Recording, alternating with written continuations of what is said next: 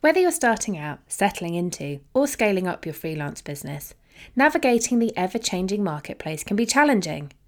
That's why the Freelance Heroes portal is the best place for you. On top of the essential practical support and resources available, the Freelance Heroes community provides moral support too, to help you go it alone without feeling alone. We like to think of the community as virtual business sidekicks, always there when you need them. For greater presence and support to help your freelance business grow, join Freelance Heroes. And right now, you can also try out our gold membership for one month for free. Sign up today at freelance-heroes.com.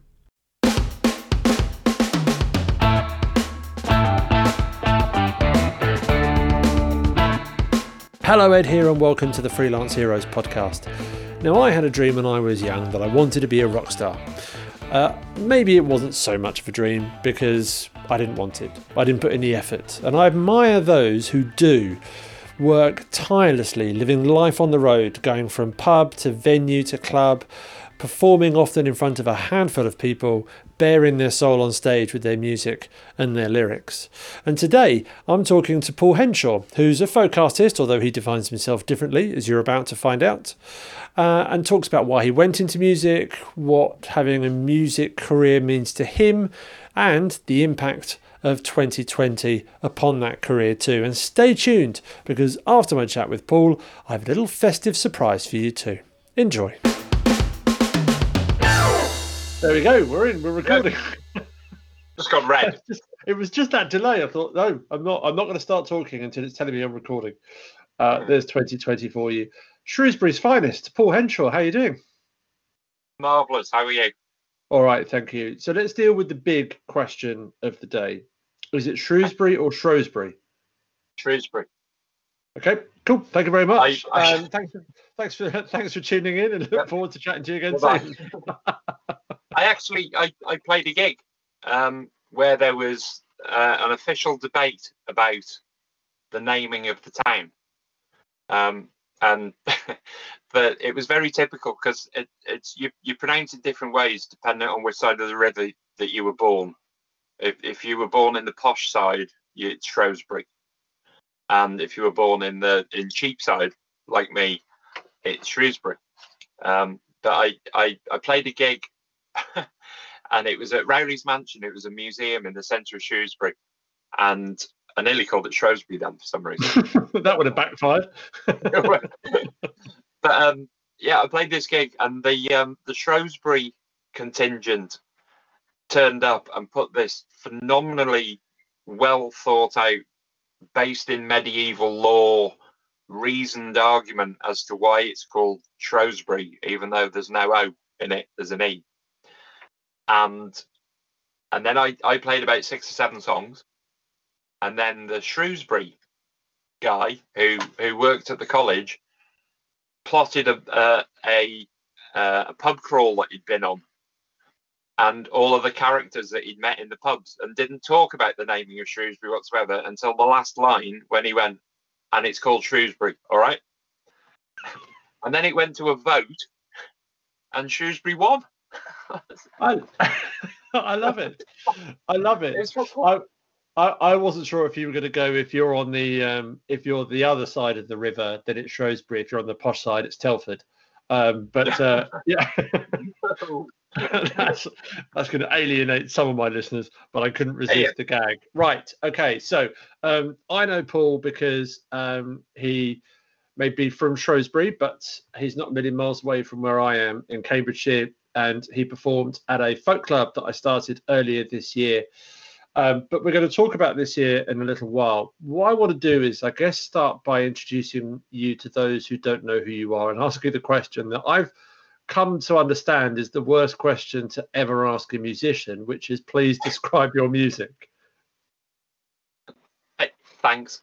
Yeah, um, it is the it is the worst question because I, I think the biggest problem with why it's the worst question is the fact that we spend an enormous amount of time trying to market ourselves in a way and uh, in in specific pigeonholes and with specific labels and and and in the end what happened I I decided to just make a genre myself that nobody else is in.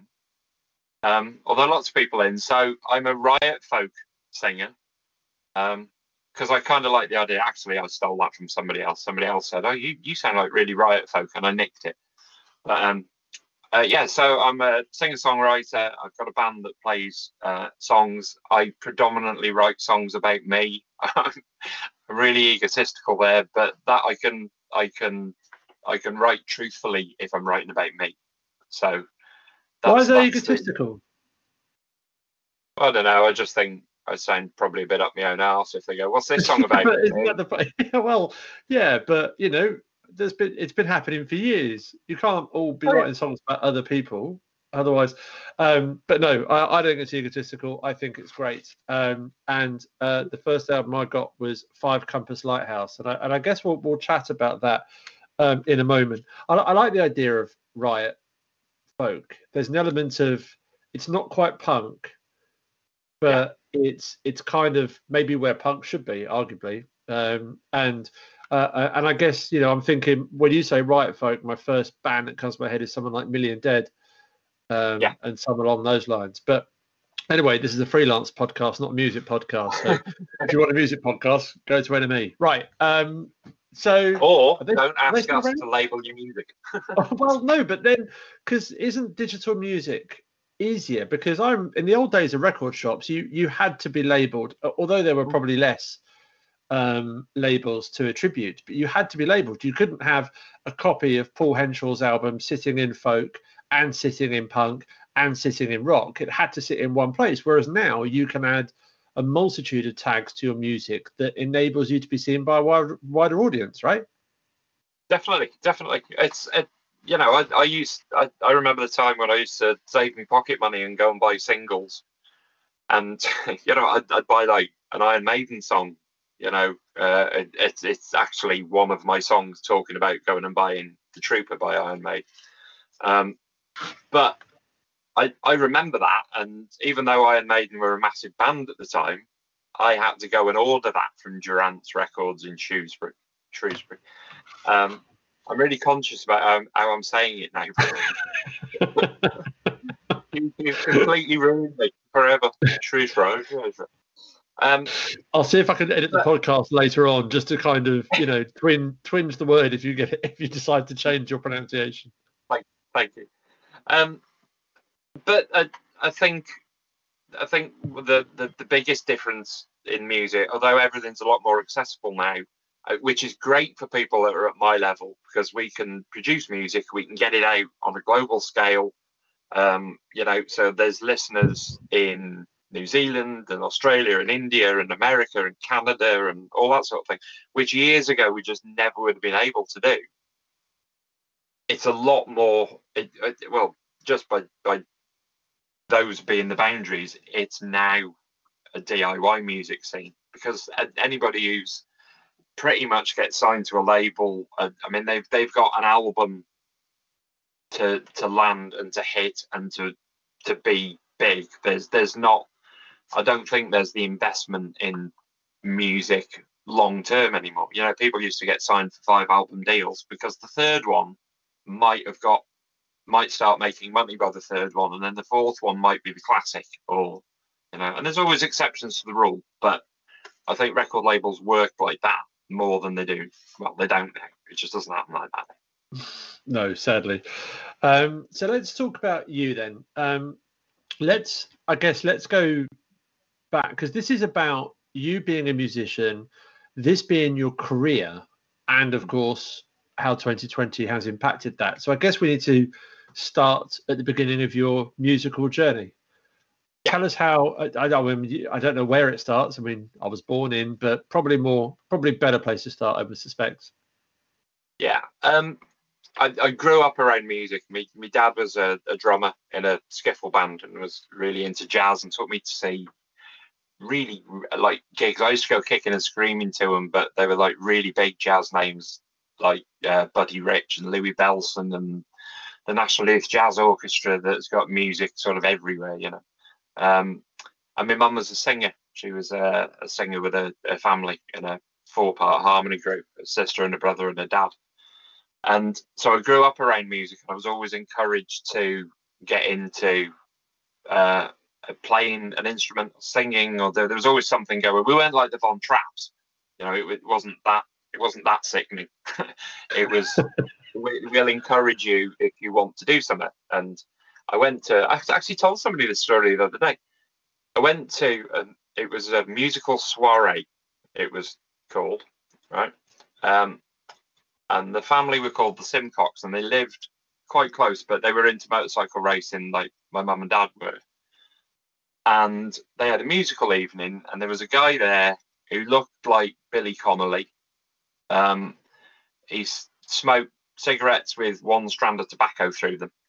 Yeah, and he played the he played an acoustic guitar, and he played "Close the Coal House Door" by Alex Glasgow and I didn't actually know that that was the song, but it stuck in my mind. I was six, maybe seven years old, and it stuck in my mind until about three years ago, and I could still remember the chorus. And I thought, I've got Spotify now. I'm going to go and try and find that song, and it came up. Alex Glasgow, this guy from Sunderland or Durham or up, up north, um, who sang this fabulous song called "Close the Coal House Door," and and I but as a six-year-old, I just fell in love with music. That that this guy who smoked really thin roll-ups and looked like Billy Connolly looked looked really cool.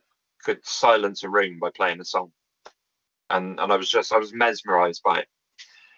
Um, so then you know I went through the normal get married, do stuff like that, be in bands at college, was in bands after college, probably in a band which destroyed the first marriage. Um, and um, yeah, and and got signed to Revolver Records years ago in a punk band, and uh, toured about the place and made a couple of albums with them, stuff like that. In a band called Jonas. Um, I'll get you the CDs because they're actually they're quite good.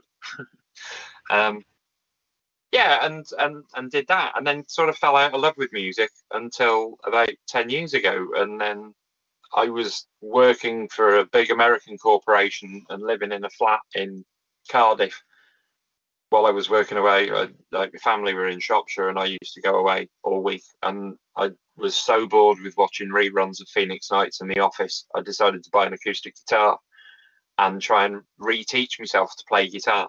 And and that was it. I was I was like, where I've missed this so much.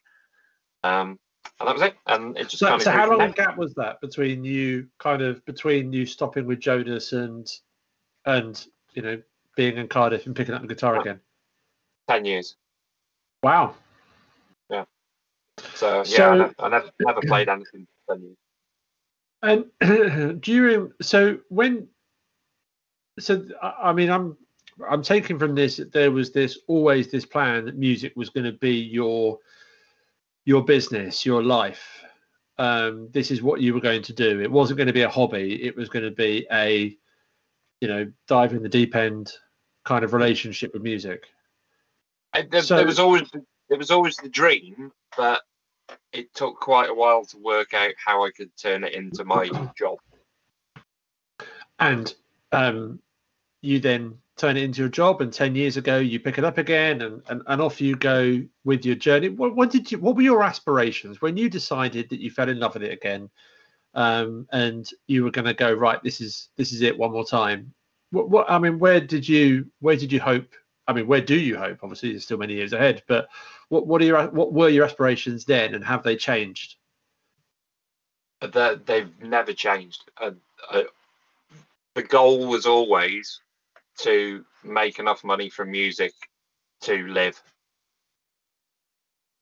And, and I that, mean, this might sound, so. Of course, the natural question that follows that is: Have you? Uh, up until this year, yeah. well, but you had. I mean, you were on that trajectory yeah. up until um, obviously you released this album, um, Five Compass Lighthouse, last year, November the 3rd, last year um, yeah. which um, is uh, which is a brilliant album, a beautiful album actually. In fact, um, and um, and obviously the end of the year and and the gigs leading up to it were all about promoting it and uh, and then you had that. T- so with the album being released in November 2019, and you know you've then embark on a on a journey to promote it and everything else. What were your goals? So we're recording this now in the weekend before Christmas Day. We're all feeling a little bit flat. Um, as it's on the Sunday, might feel a little bit happier if it was on the Saturday, but there you go. What were your aspirations for 2020? To be honest, 2019, um, the I played I played Glastonbury last year, um, I, and it was the the trajectory was really nice. You know, there was a, a years of hard work um, because there's a lot of people that do what I do, so there's a lot of competition. Um, although we don't actually, it, it's a weird kind of competition because we are all kind of in the same boat but we are all fighting for so many festival slots, you know, um, which is a bit of a weird scenario at times. But we've done a lot of work. I mean, I, I sort of set separate like social Sorry, media. just uh, I got I got I, I'm desperately trying not to interrupt, but I was beaten by my own curiosity. When you say it's a bit of a an interesting situation at times, what do you mean? I understand uh, I mean, the competition for the, but what but what makes it such a kind of you know challenges at times. I think that the festival level uh, sounds terrible, but the level of festivals that you know are your bread and butter festivals that you play, and the venues that you play, not in festival season and things like that. There's there's a grassroots, all in it together mentality that is that is the core of of all of those venues and all of those festivals and the people behind it. However, you you then have a group of, you know, uh, these are hypothetical numbers, maybe 200 people fighting for 30 festival slots. Now, whereas, you know, in our in and I'm sure in our hearts, a lot of people are very much we're all in this together. We will help other people. You know, musicians help each other and and stuff like that. There's that imposed competition that you, sometimes you feel that you can't really talk about. Yeah, it's it's it's a very weird. It's it's a weird line to walk sometimes because you do you do see. Um, it's going to sound terrible, but you do you see people on some festival bills, and you know they're they're there, they're doing their thing, and there is sometimes an element of going, I don't get that, I don't understand that, you don't understand Not what how they got on the bill? Uh, yeah, or that I just don't get what they're doing. I'm digging myself a hole here. no, no, no. I think you're not. I think because I, I you know, it, you feel that it might be a bit crude for you to say it like this, but I, I'm fairly confident that there are many who aren't talking about it who are certainly thinking it. So um, oh, I yeah. don't. I think I, you know, I don't think it's crude at all. I think it's it's quite open. Um, so, okay, let's go back then to your plans for this year. Okay, it was a lot of we finished the, the year on a high. We had a really good. I had a really good album. Um, a lot of people bought the album. A lot of people that that album, yeah. Um, we followed that up, or I followed that up um, with a um, a duet album that that wasn't even planned. It was just it was the the violin player from Ferocious Dog who were, you know, a few rungs above where I am. Um, always got on really well with Dan, the um, the the violin player. He liked songs that I wrote, uh, and we decided to go and do like a short tour as a duo. Um, and then he messaged me one day and said, and actually he he kind of mirrored thing something that I'd been thinking about, and and I was trying to work out a way of how we would bring it up in conversation. And he said, "We need a product. We should do an album." And I was like, "Get in." Didn't have to ask. um, and this is so revisit, we, we, which was yeah, which was released this year. Yeah, that was uh, January February in 2020. So the the whole of uh, the back end of 2019, that was being talked about. So we had Five Compass Lighthouse a tour. It went down really well. There was some really good gigs on there, some nice sort of one day of festivals. Um, then the duet album. Um, I had um, a full month support tour with a band called Blackballed, um, who um, Marshall, who's the guitarist in New Model Army, it's his. It's not his side project. It's it's another band that he's in, but he plays guitar and sings. Um, lovely, lovely people, and and I was really looking forward to that. And the only date that I wasn't doing was the last date because I picked up with the new cranes, then who have reformed after 20 odd years. And then I was going to do 10 date tour with them. I had a project that I still can't talk about, even though it should have happened six months ago. And I can't talk about it because it still might happen. and I just, I'm not jinxing it. Um, that was, that was massive, you know. Uh, and and that was basically up as far as August. And then there was a few festivals, and during the early part of the year, obviously, with a you know Dan and me had talked about doing another tour towards the end of the year. Um, it was going to be like four dates. It was going to be four corners of the the country basically. So Glasgow, Nottingham, somewhere down south, and somewhere in you know just running about. Um, and that was it. We um, and then someone pulled the rug from under you. Everything got cancelled in 48 hours. So, was... so, before we come on to to, to what changed, um, and I think to help add some context, it'd be nice if we heard um, some of your music uh, in a moment. But I've got a crude question to ask you first okay. of all. I'm not going to ask you, of course, how much you make because that's in, that's uh, rude um, and I don't really care. But what I want to understand from a musician's perspective is with the launch of a CD, I want to un- try and understand the importance of being able to promote that CD and the importance of gigs. Could you give us an understanding of how your income is broken down between gigs, merchandise, CDs, and anything else from a percentage perspective rather than from a value? Yeah, um, I'd say 60% is live work.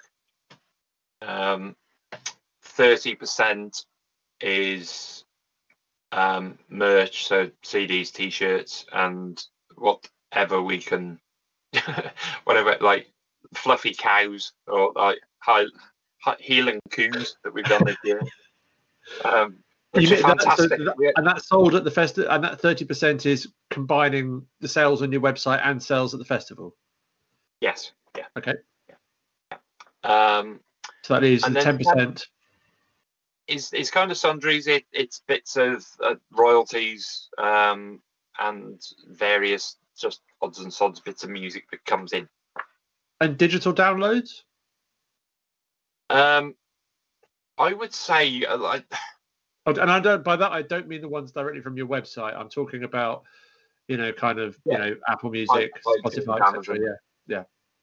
Um, as a split between hard copy, I'd, I'd say that the again the the people that go to the festivals and the venues and the whole grassroots scene, um, the audience, you know, quite a big percentage of them understands that we make money off CDs. We don't make money off streams we don't make as much money off digital um, of downloads and and the whole spotify thing kind of you know and i do it i i dislike spotify i still dislike spotify um, but i love the fact that i can listen to god knows how much music for 15 quid a month or 10 pound mm. a hmm. month or actually for no money a month because my girlfriend pays that bill I pay I I pay the um I pay the the Netflix and the Photoshop one. so, um, but so, sorry. So I guess there's an element of listen to it down, but then you know go to the website and yeah. buy it, or you know go to Bandcamp on one of their. They've been more supportive, of course, Bandcamp with some Very of their much. free Fridays as well, which has has been great. Okay, so we're and, now. Uh, sorry, to... just sorry, just to cut in. The audience you know, there's a like I was saying, there's a very high percentage of the audience that come to gigs that I play at or festivals that I play at.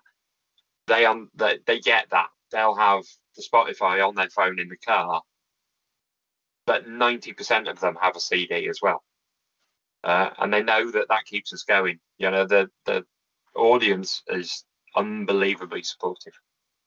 I mean, I I I have this uh, the CD five Compass Lighthouse, um, which um, I bought when it was released, and I listened to it, and then as soon as it was out on Spotify, this hasn't left its box because I listened to it on Spotify. But I still, you know, still bought Revisit.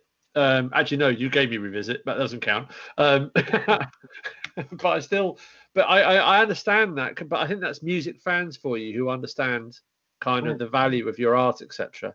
Um, all right. So um, the, the reason for that question is is to understand. Okay, sixty percent of your income is live music. Uh, sorry, is uh, is from festivals. Thirty percent is from merch that you sell at festivals.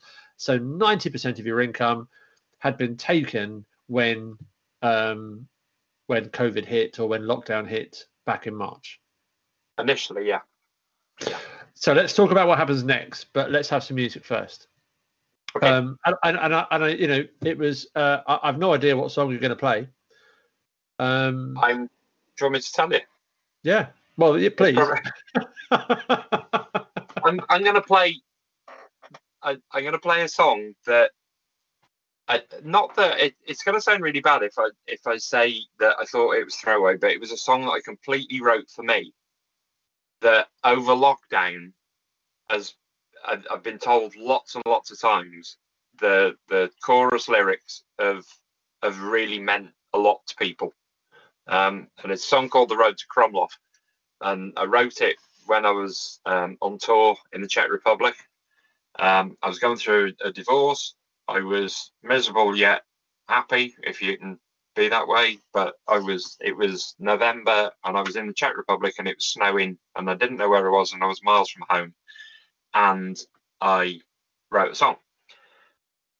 So it's not. It's not like a throwaway song, but it was something that I wrote for me, not for anybody else.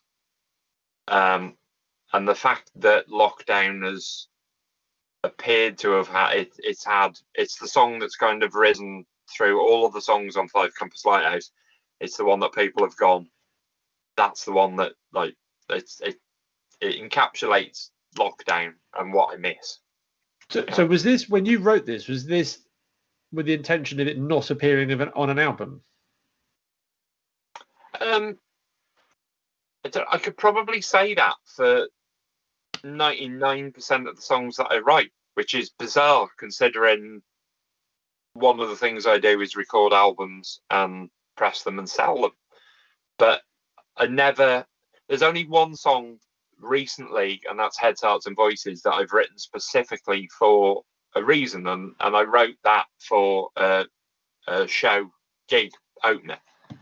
Um, which was the sole reason that I wrote that song. Um, everything else is they're songs that they they just kind of need writing or they happen, and and then I work out if they're going to fit on an album or not. So and and and I must say, what a show opener that is too. Okay, so the road to Krumlov. Then obviously you're going to be a true musician and decide not to tune your guitar in before we do the podcast. You're going to tune it in now, aren't you? No, I've done it. Oh well, I take it all back. This will be a first, and I've done about 15 music podcasts in addition to this, where tuning always takes place during the show. Yeah, In no, which case, I shall it. I shall mute myself. Take it away. Okay. It's out of tune now, of course.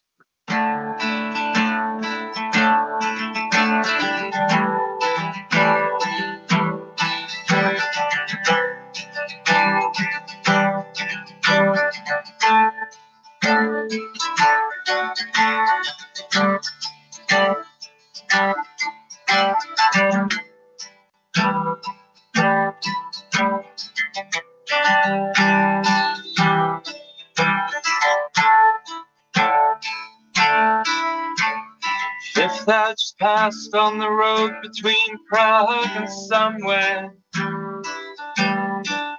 Oh, I tried to pronounce it, but my brain and mouth just won't work. Just put some fuel in a sandwich which doesn't look long dead. Oh, I love these adventures, the loneliness makes me a jerk. I know that I've sung a sparkling bridge in a lighthouse. And it's not the location that made me feel like I'm away. It's the absence of faces you love. And hello, mates, and haze and hugs. Can't wait to be back on that road to Krumlov someday.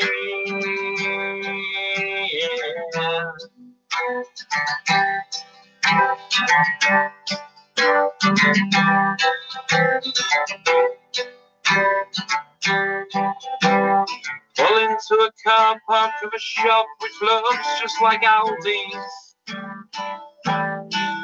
I've got four hours to load in, but it feels like four days. So I type in my postcode to the sat nav to kill a few moments. And I'm saddened to see that I'm more than a full day away. About a sparkling bridge in a lighthouse. And it's not the location that made me feel like I'm away. It's the absence of faces you love. And hello, mates, haze and hugs. But I can't wait to be back on that road to Krumlov someday. Yeah. Krumlov someday.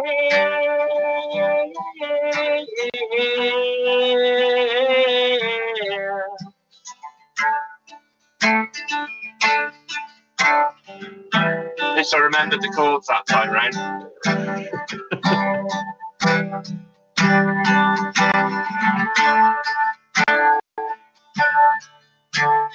Not seeing the face that I know in what seems like a lifetime. And the underground gig that I'm playing just looks like a shed. After two hours of sing-alongs and more vodka shots than I should drink. I'll be off to a house with Julia's some of a friend. I don't know that I've sung about a sparkling bridge in a lighthouse. And it's not the location that made me feel like I'm away. It's the absence of faces you love.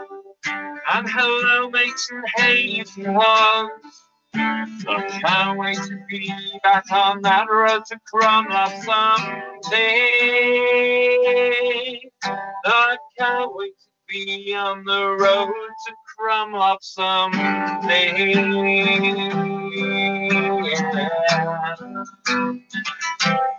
Krumlov someday.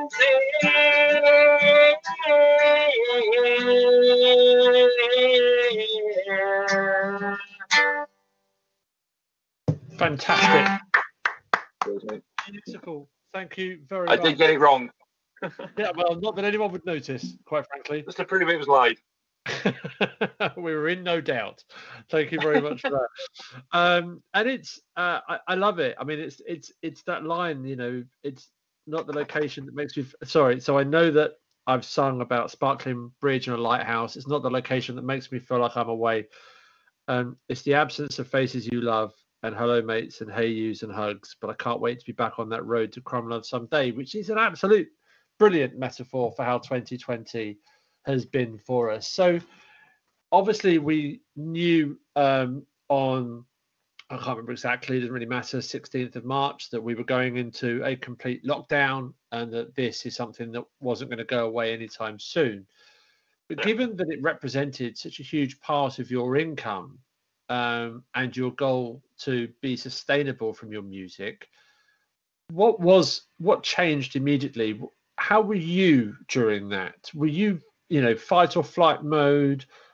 Um, uh, and I say that as well because anyone who listens to Five Compass Lighthouse will know how much mental health plays a part in your lyrics and how you feel about it too. So I want to understand where you were at when the lockdown hit, and then let's go from the journey from there.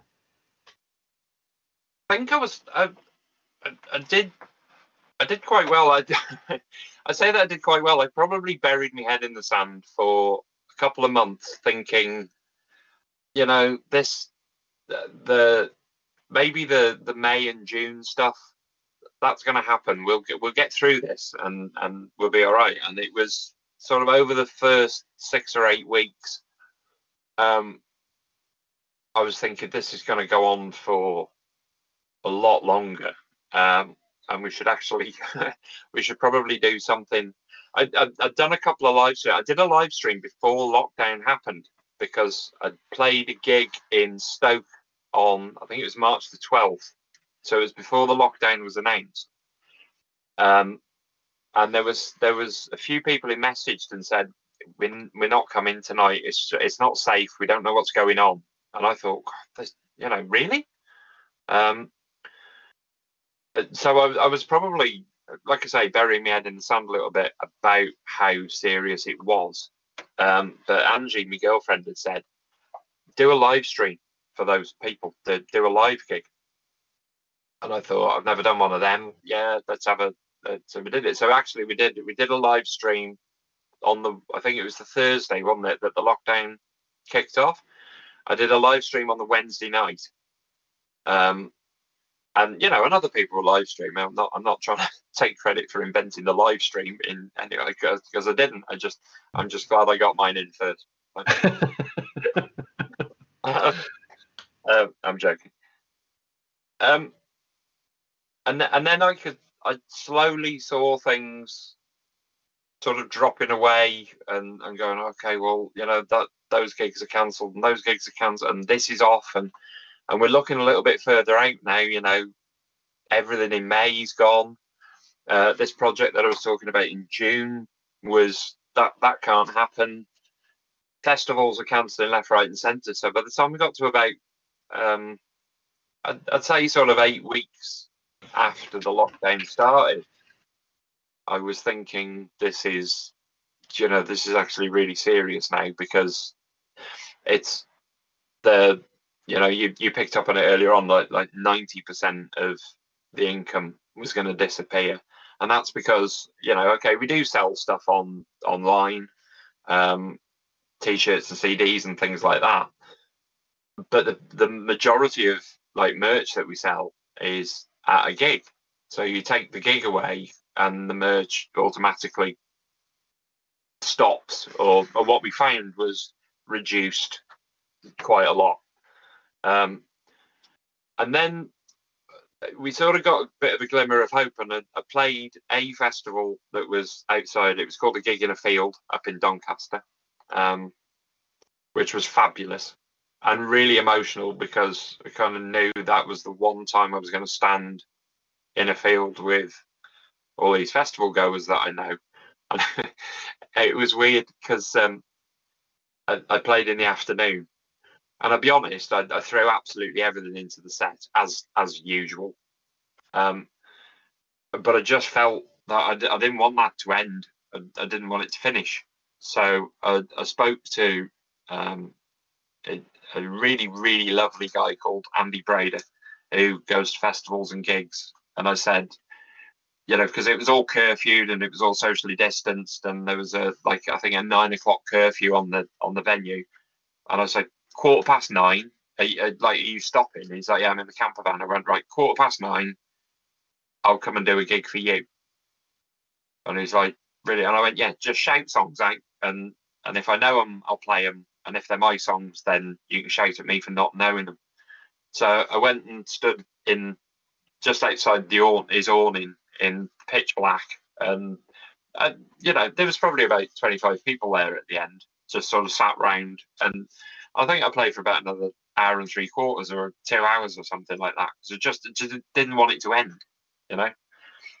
Um, and that was that was probably a, that was probably a moment where I went this this year's bollocks because remind me what part of this year are we in now? This is June time. Okay, so this is after lockdown, but knowing full well after that initial lockdown, but knowing full well that nothing's going to change yeah. dramatically. For as a musician, um, has any support been made available to you? Um, yeah, there, as the the self-employed uh, grants. Um, but as a musician, you know, you said to me earlier on what was the um, what was the goal of being, which was make enough to live. You know, it's uh, I used to be, I used like uh, I said previously, I used to be like quality supplier quality guy for um, a big American corporation with a really big salary and, and a really big car and a benefits package that you know to die for and stuff like that. And I became a musician because because I, I it's going to sound really corny, but because I had to. Because if I didn't do it, then you know, so I, I, I took a 95, 90% pay cut when I left that job to become a musician in the first place. Um, so instead of spending two and a half, three grand a month on entertaining myself or my family with the, mass- the massive salary, I removed the thing that was causing me the issue, which was the whole corporate lifestyle. And all of a sudden, I didn't need that money to to entertain myself and make make people smile because I was so bloody miserable the rest of the time because I was doing something I hated. But no one would. But I understand that. But at the same time, you know, and that's fair enough. And you know, the there are others who who um, haven't had access to, to funding as well. And I totally understand that philosophy yeah. behind it. But at the same time, you know, this is with the plan of being self sufficient through your music, but with a whopping great brick wall in front of you. Oh yeah, it's it's it's not it's not been sustainable at all. So like, you, like so said, you decided you know, not to take the. So you still decided not to take the support from the government that was available to. I'm not criticizing you. Generally, generally not criticizing you. I'm just trying to understand your mindset through that. I I took the first one. Okay. Um, and then the second and third, I haven't. No, that's fair enough, and, and that, I, am thank you for being so, so honest there too. But I think so. Without that, obviously, without that support, things would have been very different. You then embraced you've embraced the gigs, the the online streamings. I've seen the the yeah. level of you know your, your online streams have been, but you look like you generally enjoy them too. But how do you cope with not hearing the round of applause at the end, or or, or even the heckling? I mean, no one enjoys yeah. the heckling, but you know, yeah. I imagine you would take heckling over silence.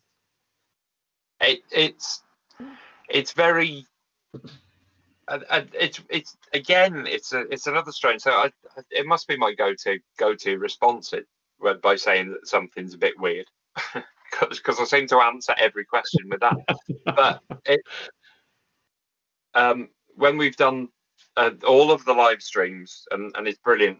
My my partner Angie sits on a laptop um, because I find it really difficult to type and play guitar.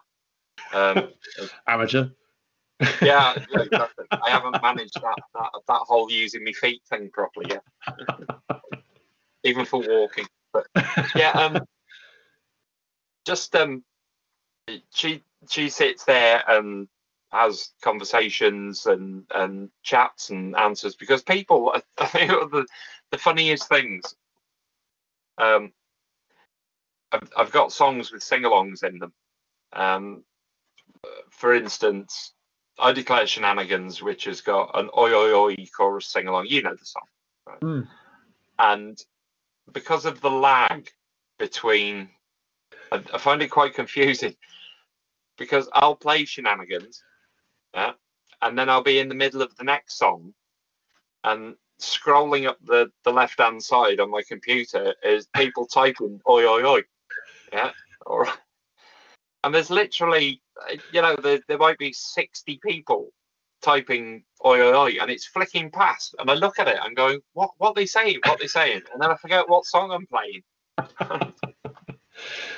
Uh, but you've uh, so you've obviously adapted through the challenges, and um, and and you've actually been very supportive. You've you've raised a, a lot of money too, which if I hadn't mentioned, I know you wouldn't, um, because it's the kind of person you are, um, and that's um, you know a credit to you, etc. So we're now towards the back end. 2020 is almost behind us. World isn't going to look vastly different when we wake up in on January the first, 2021. So, what's your mindset and your plan for the the kind of the latter part of winter going into spring and summer?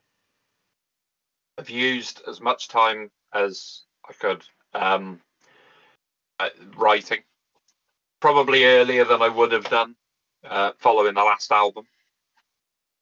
Um, I'd have probably spent this year charging around the country, gigging and promoting and selling my product um, and then started looking at songs. But obviously, with an enforced stop on that, and uh, and and uh, you know, we get like, musicians get inspiration from various places, and I and I've deliberately right, I fought it really because because you can imagine if it's some if as a songwriter you're kind of a commentator on sometimes what's happening or what's going on or a feeling. I am buggered if I'm going to write anything about the lockdown, right? Because I, I, I don't want I don't want to write a song about it. Okay.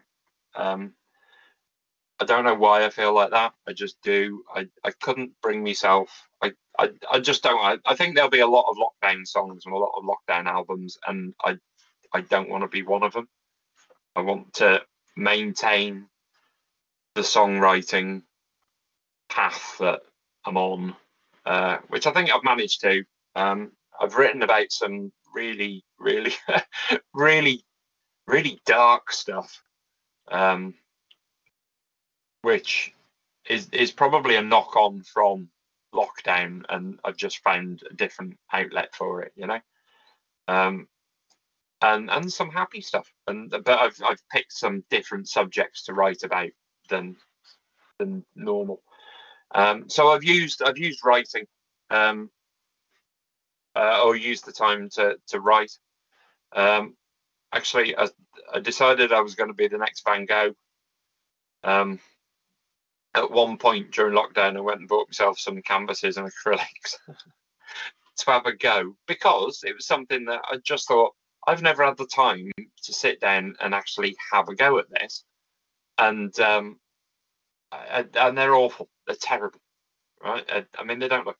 According to you. But, yeah, but, but I, I got quite a few messages of people going, you know that picture that you you posted, yeah? Can I have it? Exactly. That's went, why I said according to you. They, they, I, went, I went, I went, yeah, you have it. Carry on. So I, I sent a load out.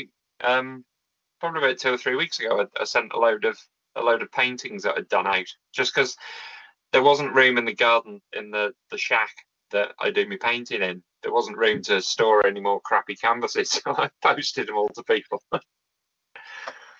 but anyway, yeah. So no, I started doing that. Uh, so you, I mean, do you have it in your? I mean, I'm obviously not asking you from a medical perspective, um, or, or with any qualifications back it up, but do you have it in your head when you feel that that you know you're going to be able to to stand on a stage in front of a live audience again? As as it was? Perhaps. Or at least in some degree and i don't okay. mean standing on the front door of someone in doncaster no, no. or darlington um, I forget which where it was i think yeah yeah it was in doncaster okay so, yeah it was I, I think there'll be live audience stuff next year, but not how we know it. I think it's 2022 at least, and probably quite reduced because you know another year of I think that we're going to have another year of uncertainty for various reasons. I think we're going to have another year of uncertainty because of the virus. I think we're going to have a year of uncertainty because of who um, makes decisions for us, um, or certain decisions. You know, without getting political, it's I'm, I'm I shake my head at some of the decisions that have been made. The you are fighting it. I can tell you're fighting it. I feel like I you, you, you, want to let rip. But the so the when you are going through some of the low points of this year, there really only two more questions to come. One of which is you're in obviously because it's uh, the nature of what you do. You're in common. You're in regular conversation with other musicians, other guitarists, obviously violinists, and others too. It, how is that? Because obviously everyone else is feeling it too other musicians are not being able to perform live, having to adapt to live streams, etc. How has having those conversations with other musicians helped or made you feel? Because arguably, you know, a problem shared isn't necessarily a problem halved in this scenario. So, no. what, um, how, how has that kind of support, that emotional support, and that that close proximity from a, a conversational perspective with other musicians had an impact on you during some of the low points of 2020? It's been um, I've I've got I've got quite a got lots of musical acquaintances, and you know, and, and I would call them you know they're friends and lots of musicians. There's probably four or five that I would class as people that I could completely open up to. Um, and I think that's quite quite standard throughout musicians. Um, you know, we've we've all got so the, the I mean the conversations I've, I've spoken to Dan a lot. You know, Dan Booth that we did the album with. Um, I've got a friend Marcus Carter who's a drummer in a band who lives in Sweden. So we've we've kind of had, you know, the Swedish way of dealing with it versus the British way of dealing or the English way of dealing with it. Um, so that, that's been quite good, and it, it's been good speaking to know that you know we're not we're all kind of in the same boat. We're we're all we're all struggling a bit, and we all lean on each other um, a bit. I'd say the biggest thing that I've had is I've, I've spoken to quite a lot of um, the people that come to the gigs on FaceTime and had conversations with them and chatted with them and and stuff like that. And the the most heartening thing is just how you know it's it's really sad how it's affecting them, but it's really heartening to know just how much support we've all got from the people that come to gigs. It, it's it's insane. I mean, that my if you we were talking about the percentages earlier on, if you look over the whole year, considering I did a whole tour in January and February with Dan, I was out on the road with him, and then a load of gigs myself. So I think I'd done by the time lockdown came round, I think I'd done about 30, 33, 34 gigs this year already at that point. Wow. Um, but it's not the 150, 160 a year that I'm used to, you know. Um, but to have done those 30, so we we, we got a load um, uh, of stuff with that. But the the percentages, if you look over the whole year, the 60% is now merch. You know, because we, you know, we've uh, we tried not to bludgeon people because people are people are skinned. Um, and I, and I don't think anybody has. There's lots of people selling different things, but we at that road to Krumlov, we had those lyrics put, and it was a suggestion of someone who came to came to a gig uh, that I did in Blackpool. They said the them lyrics, I love them. I've listened to it a lot in lockdown. If you put them lyrics on a t-shirt, I'd buy that. So we drove back home, and Andrew jumped on Photoshop and, and did like a mock-up and said, if we did this t-shirt, would anybody be interested? And we sold hundreds. it was it was great. So the over the whole 12 months, it's probably 60% merch this year, maybe 20%, 25% gigs, and you know the rest. But it's back to your original question, and I, I get off the track all the time. Sorry, it's the you try writing you try writing a song with my brain. Well, so I mean that kind of linked in with the the last question that I had. Although you've I, actually, I, I should throw another one in too because you have taken you have worked as well. You've had taken on additional jobs this year to yeah. to see you through too, um, yeah. and uh, which kind of just goes to show the the added pressure on having everything taken away from you. So my other question is is about writing. When you're in a situation where you're writing about your own experiences and yet you don't have any. I mean, you do because there's live streaming and there's still conversations you have, etc. But those those experiences are more limited in this year.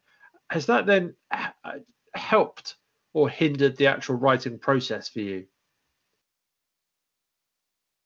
I think um, it, it's probably it's probably helped me record the album, uh, not record, sorry, I haven't recorded anything, to write the album. Um, and I honestly haven't recorded it. I'm not letting the cat out of the bag or anything. I haven't recorded it. Um, it's probably helped me to write the album that I would have written as the next but one album. Yeah. Right. I think if life had been normal, you'd have maybe got um, a Five Compass Lighthouse Volume 2. Yeah. Um, by which time I'd have been thinking a bit more outside the box. And um, I think I've probably written that album, which will become the next album. So we will expect some music from you in 21? Maybe 2021, possibly 2022. It, it I think, you know, it, whether you're a musician or or any kind of business person, because that's what that's what we are. I don't portray myself as much of a business person, but I think if I said I'm going to put an album out in 2021 and there wasn't a viable means to go out and promote it, I'm putting an album out for the sake of it. I've I've it, it's bought me time to potentially record an album that will be more even more thought out than it would have been anyway. Um, which is which is kind of nice because there's always a gun. There's always I've always got a gun at my head on a release date because I stupidly pick a release date before we started recording. So it's always. Is that your motivation? Is that why you do it? Huh? Well, is Sorry? that why you do it for your own motivation? I mean, I'm not saying motivation to write, but like if you if you didn't give yourself that deadline, you'd still be recording an album, you know, three months later. I, I don't know. I don't know. It's because um, I assume I you're the one holding the gun. Yeah, but but I'm holding the gun at not only my head. I'm, right. I'm holding it at a producer's head, a someone organising the tours head, a various band members' heads, and and, and I'm sick of having that gun pointing at, at myself. So, so this this next album was always going to take longer and be more thought out. Anyway, so there's there's a, a, a, different process that I'm I'm potentially looking at. I still don't know what it's going to be. It might be a band album, it might be a solo album, it might be an album with Dan if he's up for recording it. I I've not even got that far yet. I've just song written well, um, suggest then that our dear listeners then make a point of subscribing to your social networks so that they can find out as and when it's being recorded or released. So we'll put the um, we'll put the links in the, the show notes. Um, but what's the website that people can go to to for the merch, for the lyrics, for the songs, etc. Okay, that's uh, paulanshore.com. Easy as that. Paul, thank you for being so um, so open and honest. Um, uh, and, and so brilliant. Um, and uh, 2020 has been a rough ride for many, and you've been um, uh, very clear about how it's impacted you. So I hope 2021 is, even if it's only slightly, a better journey for you than this year. So thank you very much, and a Merry Christmas. And the same to you, and the same to all the freelance heroes and everyone. Um, the one thing I've learned this year, there's a lot more people worse off than me. So it's I hope everybody has a healthy time. Ah, Paul, you're a good man. Thank you very much. Do I love about chatting to freelancers for this podcast, and generally is that you get to find the the kind of the the engine, the heartbeat behind the the skill, the talent, the art that that we so often see on show. And today's episode was a, a absolute example of that. Right, I promised you a bit of a festive treat at the end, and this is it. It's the 12 days of Christmas reworded slightly. Check the show notes for the lyrics uh, by the Freelance Heroes community and sung by a few members of the Freelance Heroes community too. So I will introduce them to you, the unofficial Freelance Heroes choir. And as I do that, I wish you all a safe, a happy and a very Merry Christmas. Until next week, thanks for listening. Bye for now. On the 12th day of Christmas, my true love gave to me 12 working, 11 grievance, 10 LinkedIn invites, 9